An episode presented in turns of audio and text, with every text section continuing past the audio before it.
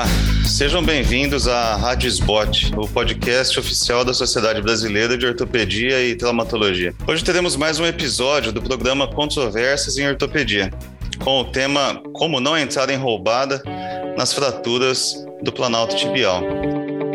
Eu sou o Dr. Fabrício Fogagnolo, trabalho no Hospital das Clínicas de Ribeirão Preto.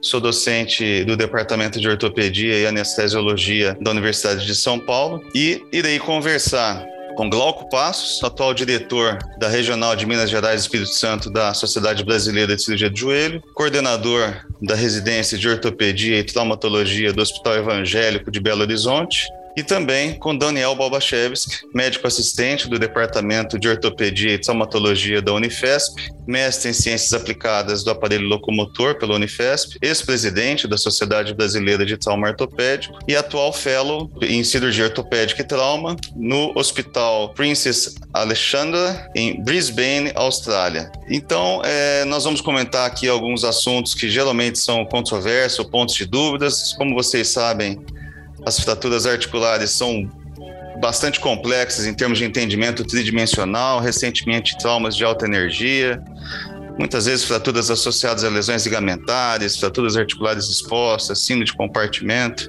e erros de julgamento ou mau entendimento nessas fraturas podem nos fazer entrar em verdadeiras roubadas, né, situações equivocadas ou caminhos dos quais muitas vezes nós não conseguimos sair. Então eu queria começar sabendo do Glauco a respeito da avaliação de imagens. Hoje em dia, dificilmente nós operamos planalto tibial sem uma tomografia. Hoje a regra é fazer tomografia em fraturas articulares. E eu queria saber se você pede alguma sequência específica, qual o valor da tomografia em 3 dimensões para você, e também com respeito à ressonância magnética. Como nós temos muitas lesões associadas de menisco e ligamento, se você ou vocês pedem rotineiramente, se acreditam que muda o planejamento cirúrgico, qual que é a sua postura, Glauco, diante desses exames subsidiários? Olá a todos, olá Daniel, Fabrício, muito obrigado à SBOT pelo convite de participar desse podcast. A avaliação, a fratura, não entrar numa roubada no platô tibial é só se não for operar. Para operar, realmente, a gente tem que estar preparado para o que vai fazer. E a avaliação de imagem ela é fundamental. Então, sempre, né? A gente já conhece isso desde a residência. Raio-X é o principal exame, inicialmente. AP, perfil, as oblíquas, raio-x contração, quando a fratura é muito comunitiva, pode ajudar bastante na visualização dos traços. Tomografia, né, o Fabrício, igual você falou, ela é também um exame fundamental. A tomografia é em 3D, a tomografia para você ver o corte axial, principalmente para você definir se a coluna medial, lateral ou posterior está acometida, porque a tomografia te ajuda, de acordo com o LU, a planejar o seu acesso. E, igual você falou, hoje eu acho que a ressonância, se tiver disponível no serviço, apesar de ser um exame caro e nem todo mundo tem, ela é de fundamental importância também, porque as partes moles, né, ligamento, menisco, cápsula, ela tem importância fundamental na fratura do platô tibial. Hoje o platô tibial não é só o osso que a gente tem que tratar, a gente tem que procurar tratar essas partes moles também. E a ressonância magnética, ela tem... ela modifica mais de 20%, entre 20% e 25% do seu planejamento cirúrgico. E ela tem uma concordância entre observadores muito maior que tomografia e raio-x. Então, se tiver disponível a ressonância, sim, eu acho que ela faz parte hoje do arsenal do ortopedista para planejar o tratamento cirúrgico. Ok. Daniel, com relação a esse tema, muitas vezes a gente fixa essas fraturas com fixadores externos já na chegada. Na sua experiência, nos hospitais em que você tem vivência, os fixadores impedem a realização da ressonância? Como que isso tem funcionado na sua prática? Obrigado pelo convite, uma honra aí estar falando com vocês, com os amigos aí que estão no Brasil. Só, acho que um segundo a respeito da tomografia e do raio-x, eu estou basicamente de acordo aí também com o Dr. Glauco. Eu sou um pouco mais relutante em relação à ressonância. Eu acho que, sim, ela vai acrescentar muitos dados, mas acho que na prática, radiografia, importantíssima, para o primeiro diagnóstico, né? E tanto que durante a cirurgia você vai ter imagens radiográficas e não tomográficas em geral, né? Existe aí tomografias em centro cirúrgico, mas não é a rotina da maioria. E a tomografia, sim, é importantíssima, acho que é muito mais disponível e ela vai realmente definir ali os desvios, os cisalhamentos posteriores, né? Que hoje em dia é o que a gente procura muito, ver se tem algum cisalhamento posterior ou medial ou lateral, né? E a reconstrução 3D ajuda ao planejamento, você entender assim, a imagem geral da fratura. Eu acho que assim, o raio-x e a tomografia é importante. Então, a ressonância pode acrescentar, sim, acrescenta, mas na prática eu acho que você vai acabar não reconstruindo ligamentos no primeiro momento, então eu acabo não pedindo, eu não sei se é rotina da maioria quando trata isso. Agora, né, desculpa me alongar um pouco, o fixador, ele não afetaria a realização da ressonância, é um pouco, a logística talvez atrapalhe um pouco, né, um aparelho a mais, né? Ele pode dar um pouco de interferência, artefato, a tomografia também pode dar, mas não, ele não atrapalharia não, acho que o fixador ele é bem indicado, né? Em algumas fraturas, justamente a gente tem que saber diferenciar aquela fratura que realmente vai evoluir com problemas de partes moles e você não tem condição de operar no primeiro momento ou não tem condições, aí o fixador vai ser indicado. Caso contrário, uma fratura mais leve, né, um Schatzker 1, por exemplo, você pode, às vezes, deixar numa mobilização engessada e operar, né, dali a 1 ou 2 dias sem grandes problemas. É importante diferenciar os dois grandes grupos e, às vezes, tem um grupo meio intermediário que a gente pode ficar na dúvida. Eu acho que, na dúvida, eu acabaria indicando um fixador para não ter o risco de ter nenhuma complicação de partes moles ou até uma síndrome compartimental. Com relação a fixação externa, que foi comentado pelo Dr. Daniel, com que frequência você usa e quais os casos, Glauco, que você acha indicados os fixadores externos? É difícil falar com que frequência a gente usa, porque isso depende realmente da energia do trauma, né? E, bom, o Daniel falou, você tem que ver como está a questão das partes moles. E, a partir do momento que você classifica a fratura, fraturas mais de maior energia, por exemplo, o Schatzker, que é a mais comum, é mais simples, né? 4, 5 e 6, que são teoricamente fraturas de maior energia, que você tem sabidamente mais danos de partes moles, é salutar usar o fixador externo para minimizar problemas de síndrome de compartimento, problemas vasculares e infecção. Naquela abordagem, às vezes, inicial abrupta de abrir, fixar com placa e parafuso, essa agressão maior às partes moles, ela pode aumentar o risco de infecção. Então, eu uso o fixador externo com bastante frequência, vamos dizer assim, a partir do momento que eu vejo que partes moles está com algum sofrimento, porque atrasar um pouco o procedimento não prejudica na realização da fratura, da fixação. Tá joia. É uma coisa que eu vejo, assim, já tive muitos problemas com isso, e acredito que vocês também, nas fraturas expostas, onde você tem aquela alta energia e a dúvida entre fixar a superfície articular na chegada do paciente, na ocasião do desbridamento, daquele atendimento inicial, ou deixar por um segundo momento a reconstrução articulada. Alguns defendem no início, outros defendem de uma forma mais eletiva. O que você gostaria de orientar nesse sentido, Daniel? Eu acho que na prática vai depender de muitos fatores, se você que vai operar a fratura dali há alguns dias, se você tem estrutura, que horário que chegou essa fratura, né? Tem a logística correta, o material, o pessoal para poder fazer o raio-x, né? Radioscopia. Eu acho que se você tiver alguma coisa que dificulte, não esteja em condições ideais, eu faria uma limpeza e uma fixação externa só. Se tiver tudo ideal, perfeito, você pode até partir para a fixação imediata definitiva, né? Mas se tiver alguma coisa que não está perfeito, o que em geral acontece, eu acho que seria mais seguro fazer uma fixação externa pura e simples, rápida, e depois partir para uma segunda abordagem ou até às vezes terceira abordagem para tratar definitivamente. É um outro ponto que está até relacionado, né, a essa gravidade de lesão de partes moles que a gente tem visto aí com uma frequência crescente, é a síndrome de compartimento. especialmente naquelas fraturas bicondilares ou no Schatzker 4, que o risco é particularmente mais alto, e a gente precisa ter alguns cuidados, né, com as incisões de uma eventual fasciotomia.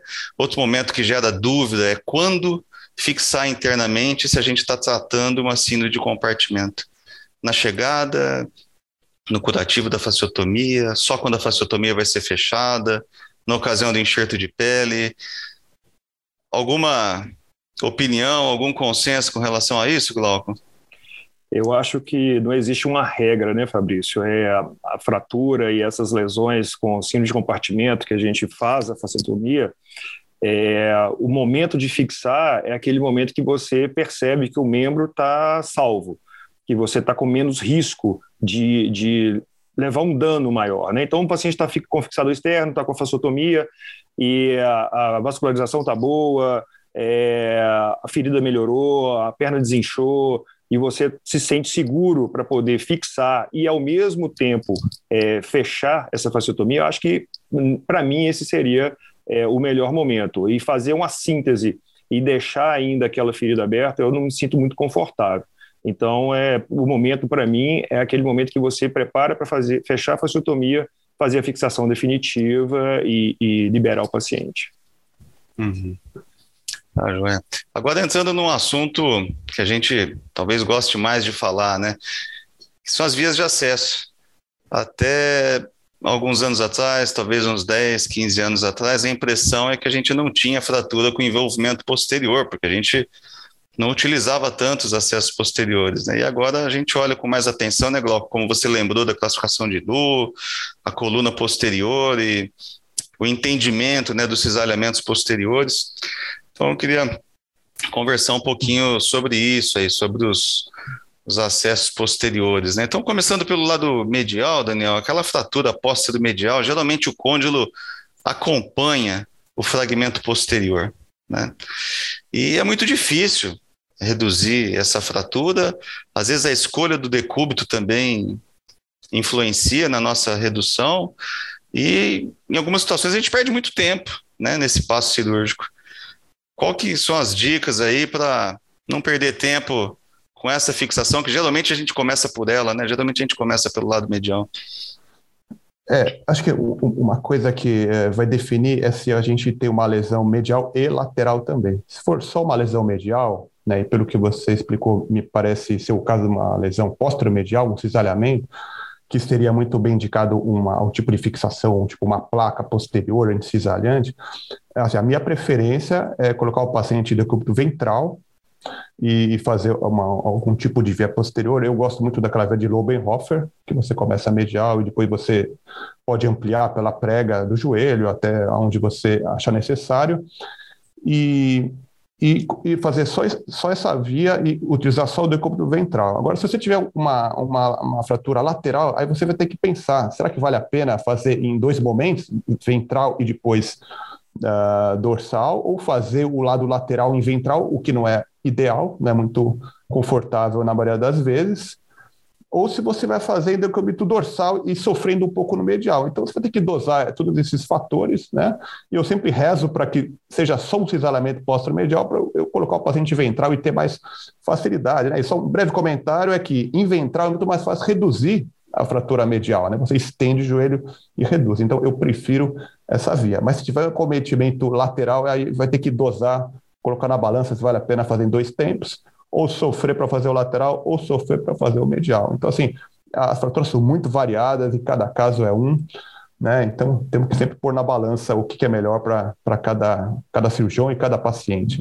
Falando agora, então, do lado lateral, né? Que a gente agora tem várias opções de acessos laterais, né? No medial a gente tem ali 2 ou 3 abordagens, mas lateralmente, quando a gente tem aquele envolvimento anterior, posterior à cabeça da fíbula, a gente tem a opção do acesso de Carlson, Frosch, osteotomia do colo da fíbula, osteotomia do epicôndilo lateral do fêmur, o acesso de Czerny, tem um monte de coisa, né? A gente fica até perdido em como escolher cada um deles, a gente acaba desenvolvendo alguma preferência, pelo menos comigo foi assim, né?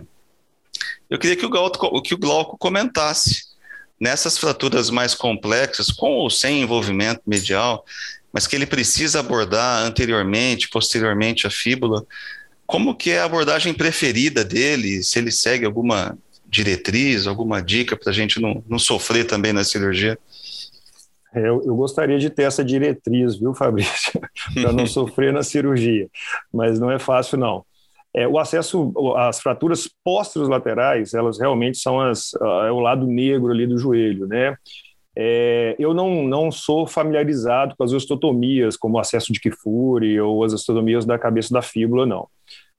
Se a lesão ela é anterolateral, eu uso o acesso anterolateral simples mesmo, estendido para o epicôndilo até o tubérculo de Gerdy. Quando ela é posterior, como eu sou cirurgião de joelho de origem, eu tenho uma facilidade, não vou falar que é facilidade, mas um costumeiro acesso de Burks, eu uso mais por causa das lesões do LCP e tudo. Então, essas lesões pós-laterais, eu opto mais pelo acesso totalmente posterior, sabe? E eu tenho a dificuldade, igual o Daniel falou, porque tem que virar o paciente, né? Então, às vezes você começa fazendo um lado medial de um jeito e você tem que virar o paciente para fazer o lado pós-lateral, se for uma lesão anteromedial, por exemplo, uma lesão pós-lateral. Agora, se for bicondilar, aí o acesso de Burks te dá acesso aos dois lesões condilares posteriores, as duas da coluna posterior toda. Então, eu não tenho facilidade, não costumo utilizar as osteotomias, mas eu prefiro fazer o acesso pós-lateral total ou anterolateral total. Certo. Aliás, assim, muita gente até subdivide, né, os acessos pós-laterais entre com osteotomia e sem osteotomia, né? É um tópico realmente difícil. Exatamente. Eu queria saber do Daniel, então, para a gente deixar a discussão um pouquinho mais difícil ainda. Quais são as situações que ele gosta de fazer osteotomia, ou que ele acha indicado fazer osteotomia, ou que ele não acha indicado e prefere não fazer, e às vezes uma solução diferente da osteotomia?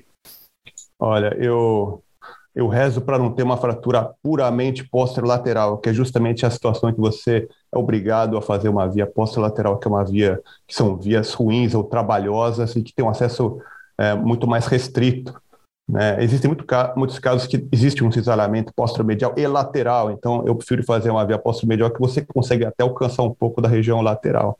Agora, se for realmente uma fratura só pós-lateral e que necessite realmente de fixação, porque muitas vezes é um cisalhamento muito pequeno, um fragmento muito insignificante, que às vezes é muito esforço para pouco benefício, né? E às vezes, dependendo um pouco da idade do paciente, se já tem uma artrose presente, então a gente tem que dosar tudo isso, né? Mas se for só uma lesão posterolateral, eu faria também. A minha formação não é de joelho, é de trauma, então eu sempre evito aí longas cirurgias, osteotomias, muito raramente. Faria o braço lateral também da Burks and Schaffer, que eu acho que é a menos ruim, eu diria, menos invasiva, e iria de encontro à região pós-lateral e tentando, né, colocar algum tipo de implante ali anticisalhante, né, e também em decúbito ventral, geralmente, né? Só colocaria em lateral se tivesse que fazer algum tipo de fixação lateral associada. Mas eu acho que, assim, ainda bem que esse tipo de fratura é a menos frequente, né? E também, assim, isso para não falar de opções, por exemplo, com artroscopia ou coisas percutâneas, né? Você consegue, às vezes, levantar um pequeno afundamento pós-lateral em decúbito dorsal, como a radioscopia, ou muitas pessoas com artroscopia. Não é o meu costume, mas existe esse recurso. Acho que a gente pode usar esses outros métodos menos invasivos. Eu tento fazer sempre uma coisa menos invasiva possível. Uhum. Bom, aproveitando agora a formação em joelho do Glauco, eu queria perguntar a respeito das lesões associadas, ligamentares, especialmente as lesões ligamentares.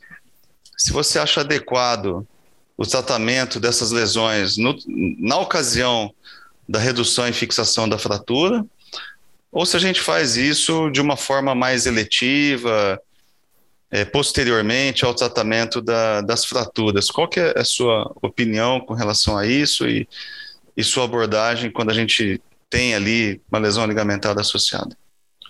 É nesse ponto que eu acho que a ressonância ela é importante, quando ela está disponível. Eu sei que é difícil, né? Mas quando ela está disponível, ela é importante por isso. Porque os ligamentos colaterais, principalmente, quando eles têm avulsões ósseas na tíbia ou no fêmur, no caso do lateral na fíbula ou no fêmur, você sabendo que há essa desinserção, no momento do ato cirúrgico, você pode fazer essa reinserção, né? O reparo e não a reconstrução do ligamento, se isso for viável. O pivô central do laicial LCP, esse já normalmente eu deixo para um segundo momento, a não ser também que seja o LCP desinserido ósseamente da tíbia, por exemplo, né? Se há um fragmento ósseo no LCP e você já observou isso na ressonância magnética, se você for abordar a fratura e tiver um acesso posterior, posteromedial principalmente, você já pode também fixar o LCP naquele momento, o que já facilita muito para uma segunda cirurgia, se for necessário. Então, assim, como recado, eu acho que os colaterais, eles são passíveis de serem reparados no ato cirúrgico da fratura. Se a lesão for intrasubstancial, não. Aí eu acho que eles devem ser deixados para um segundo momento, porque fazer a reconstrução aumenta muito o tempo cirúrgico e a agressão. Mas o reparo, se possível, sim, que ele seja feito, principalmente dos colaterais. Então, a gente tem situações para reparos e situações para reconstrução, e essas, portanto, que vão ser tratadas mais seletivamente a posteriori, né? Tá ótimo. Agora, partindo, então, para a fixação, né? Eu não acho ainda que eu tô velho, mas eu vivi o tempo das placas convencionais e a gente tinha que se virar, e ainda tem que se virar de vez em quando com as placas convencionais.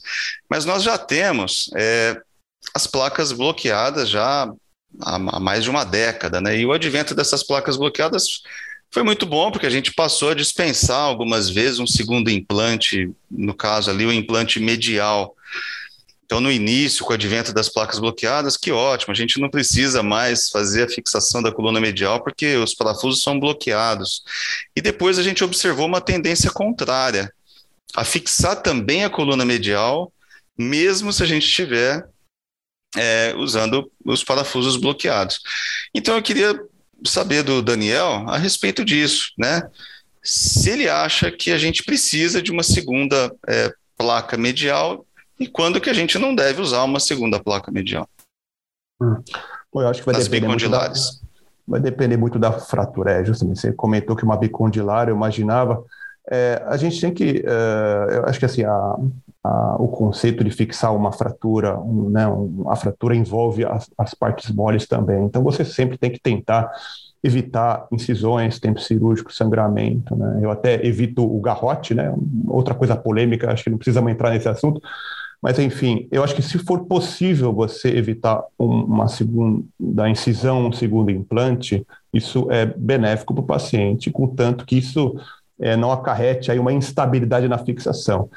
Quando que a gente, eu acho que precisa associar uma segunda placa, fragmentos que são pequenos, que não são fixáveis pelo seu implante lateral. Outra situação, o implante lateral ele não é suficientemente rígido, não é uma placa realmente resistente, é uma placa um pouco mais fraca, né? Cominuição, osteoporose, tem algumas situações que acho que pede uma segunda placa, mas eu não acho que a gente tem que ser 8,80, né? Antigamente não se usava, agora tem que usar. Acho que analisando cada caso, se for possível evitar, sim. Se você achar que precisa de uma segunda placa, realmente é necessário, né, algumas situações específicas, eu sim acrescentaria, mas eu tentaria fazer de alguma forma percutânea, né, para evitar aí complicações de partes moles. Tá ótimo. Enxerto, hein? Pessoal, o que vocês acham a respeito de enxerto? Glauco, eu tenho percebido que a utilização de enxerto nas fraturas dos planaltos tibiais tem diminuído em termos de frequência. Não sei se você também percebeu isso, e quando que você usa e quando que não usa enxerto. Olha, quando tem eu uso enxerto mesmo quando há uma depressão articular, e aí você precisa levantar aquele fragmento, e quando você levanta, às vezes você cria um espaço no osso subcondral ali, naturalmente, porque você vai levantando e vai fazendo uma agressão ao osso para subir a articulação e cria ali um defeito ósseo. E às vezes só o uso de parafusos como grelha não é o suficiente para segurar aquela articulação. E você fazendo um enxerto, até do enxerto do próprio paciente, eu opto normalmente por cristeríaca, né, que é um excelente enxerto, né, tanto de osteoindutor quanto de suporte, você otimiza, melhora esse potencial de cicatrização do osso. Então, eu normalmente uso enxerto nessas fraturas por afundamento, que precisa levantar, e aquele espaço criado ali, até por mim mesmo, pelo próprio cirurgião, pela agressão ao levantar o fragmento, deixa um vácuo ali, um defeito ósseo muito grande, e aí eu uso enxerto nesses casos. Em outros, raramente eu uso. Tá bem. E com relação à utilização de substituto ósseo, Daniel, você que está agora com essa experiência fora do país, onde talvez os recursos financeiros sejam maiores. O que você pensa a respeito disso? Porque uma coisa é você usar o enxerto ou o substituto como um papel importante estrutural para dar resistência, outra é para preencher o defeito pensando ali na consolidação óssea, como o Glauco mencionou bem, né? Sim. O substituto preenche bem esse papel como resistência mecânica, mas sim, o potencial osteogênico é baixo. Sim, mas o platô tibial não é uma região que a gente espera algum problema do tipo pseudoartrose. Então, assim, se a gente for utilizar enxerto, seria para realmente dar uma estrutura, né? Você criou um vácuo ali, um buraco, e você quer dar alguma sustentação para a sua articulação. Então, assim, a crista, ela é disponível, porque, né, ela vem junto com o paciente, então ela sempre vai estar lá. Só que ela é associada com morbidade, tempo cirúrgico, sangramento, dor, enfim. Então, assim, eu acho que no platô vai muito bem um substituto ósseo, né, um enxerto que ele não tem o potencial de consolidação, ele não agrega aí uma vida, né?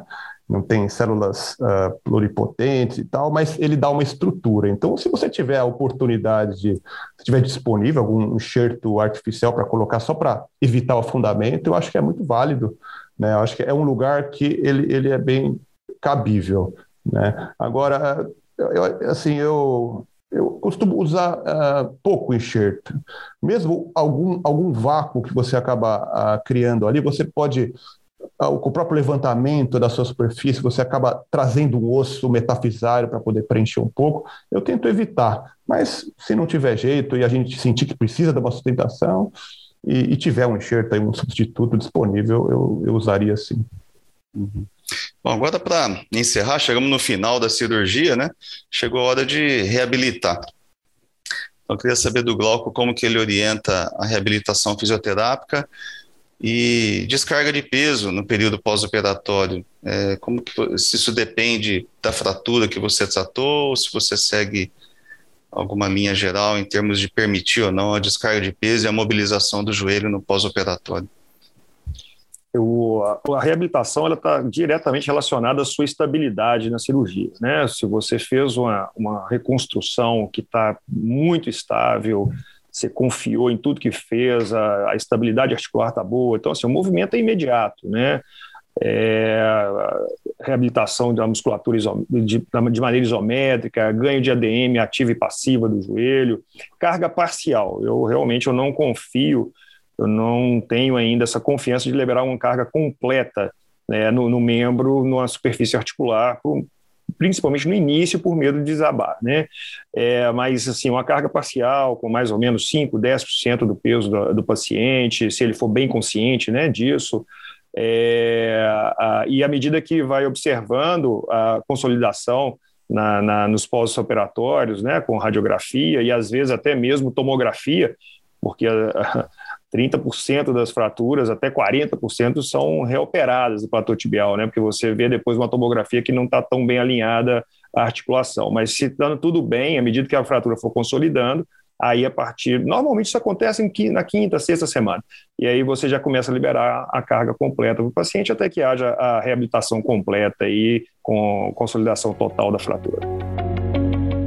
Bom, queria agradecer bastante a participação do Daniel e do Glauco nesse bate-papo que, sem dúvida, foi muito interessante, um tópico difícil para o traumatologista, para o cirurgião de joelho. Então, você acabou de ouvir mais um episódio da Rádio SBOT, podcast oficial da Sociedade Brasileira de Ortopedia e Traumatologia. Todas as edições estão disponíveis no site www.sbot.org.br e também nas principais plataformas de streaming.